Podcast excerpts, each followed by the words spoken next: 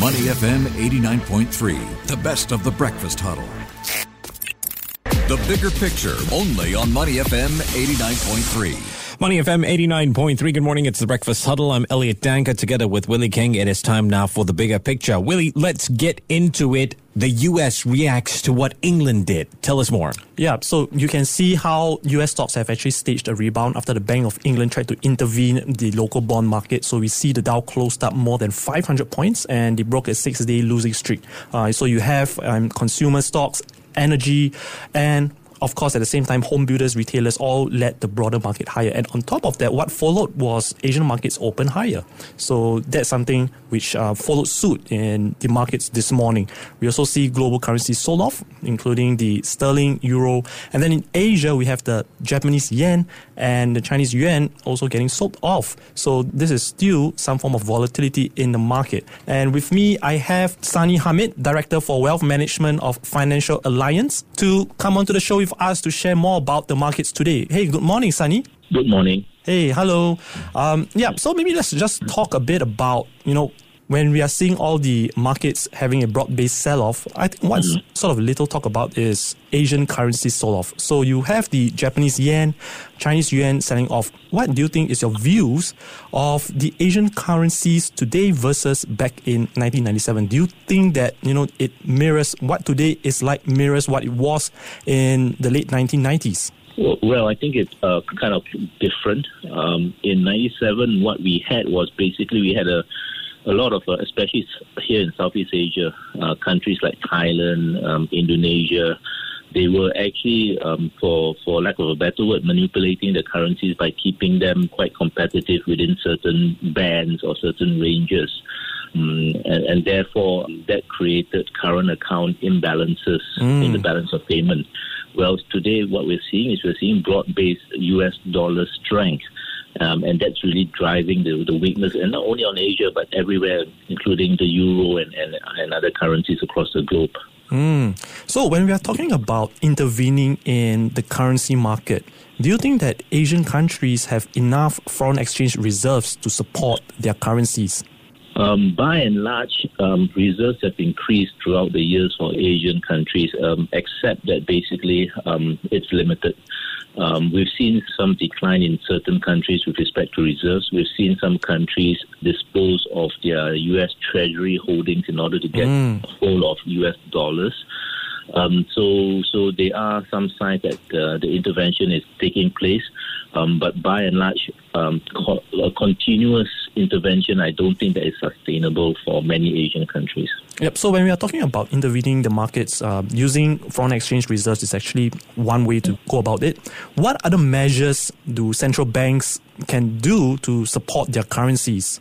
Well, very, very much like what the uh, the British uh, the BOE is doing. They're speaking actually directly to either financial institutions to not short the currency, the mm-hmm. British pound. Mm-hmm. Um, uh, there could be instances where I think I remember in '97. Uh, where governments were speaking to basically exporters who who, who had basically mm. uh, a lot of uh, money or, or, cash or any any institution basically not to convert it uh, to dollars um, the, if they need to do so, because that would actually mean selling off the local currency. So there are many ways of doing it, um, either directly through the market or indirectly through through speaking to some of these uh, uh, institutions. Mm, okay. So moving away from currencies and coming back into central banks, you know, with all the aggressive ramping of interest rates to fight inflation, when do you think the Fed will pivot? And do you think it's too early to tell? Too early to tell. I think um, the market has been proven wrong to a certain extent. The Fed mm-hmm. initially market expectation was um, early next year for the Fed to pivot. Mm. The Fed has come up to to put its foot down to say no, we won't. In fact, we will probably keep rates um, um where they are once they plateau uh, for the whole of 2023. So the market's betting that slower growth will force the Fed to pivot, but the Fed is saying no, inflation is my main priority, and I'm going to keep rates high, uh, or at least I'm going to keep rates steady when it reaches a terminal point in 2023. Right now, I'm I, I, I I'm leaning a little bit more towards the Fed because I think they've they've told us and they've shown us that inflation is of a priority to them.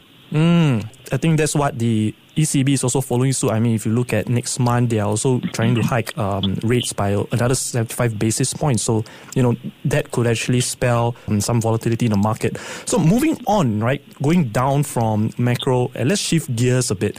So, we have seen how the Dow and markets have saw a broad-based sell-off, and we have seen, you know, quality blue chips hitting new lows. Do you think right now, Sani, is to buy the dip? If you if you look at the macro side of things, um, it's set to deteriorate further.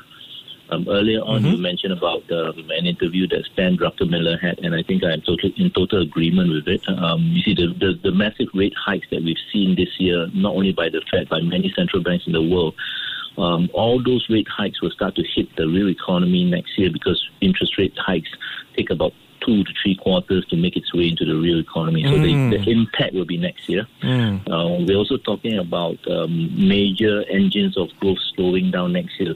Consumers who have been hit by high energy prices, uh, corporations who have been hit not only by high energy prices but also high wages, margins are declining. Mm. So what we're going to have is we're going to have um, all these en- so-called engines of growth slowing down uh, without much so-called uh, uh, uh, power to, to, to power the economy next year. Um, and I think that's really the, the, the point where um, the markets may, may start to uh, adjust for lower earnings overall. Yeah, and I think it's also very interesting to see and monitor the corporate earnings which are coming out in October. So, Sani, amongst all these bearish tones here, which we have discussed, any bright spots for the market for investors? So at this particular point, um, the we've seen market rebound very sharply overnight because of what the BOE did. And I think that's really uh, an indication of, of a market which has been oversold. And mm-hmm. when we mm-hmm. look in, in, under the hood, uh, we've seen across the board uh, um, uh, indicators showing us people have been extremely short on the market people have been extremely on one side of the boat, so to say, uh, in terms of their bearishness. So these kind of, of situation really um, uh, causes these kind of very sharp rebounds. Uh, and those are, are, brief opportunities, but if you and, and, we call them secondary cycles. Mm. But if you look at the primary cycle, which is driven by fundamentals, um, mm-hmm. then that cycle is pretty clear, which I think is still pointing to the downside. Um, so I would say uh, this is a period where investors um, should try to protect capital, should stay defensive, um, and not losing money is actually, in my view, making money. Mm, so protecting your capital and staying defensive are the keywords for this interview. Thank you so much, Sani. Um, we Thanks have for having me. Sani Hamid, Director for Wealth Management of Financial Alliance. Thank you very much. Thank you. Before acting on the information on Money FM, please consider if it's suitable for your own investment objectives, financial situation, and risk tolerance. To listen to more great interviews, download our podcasts at moneyfm893.sg or download our audio app. That's A W E D I O. Available on Google Play or the App Store.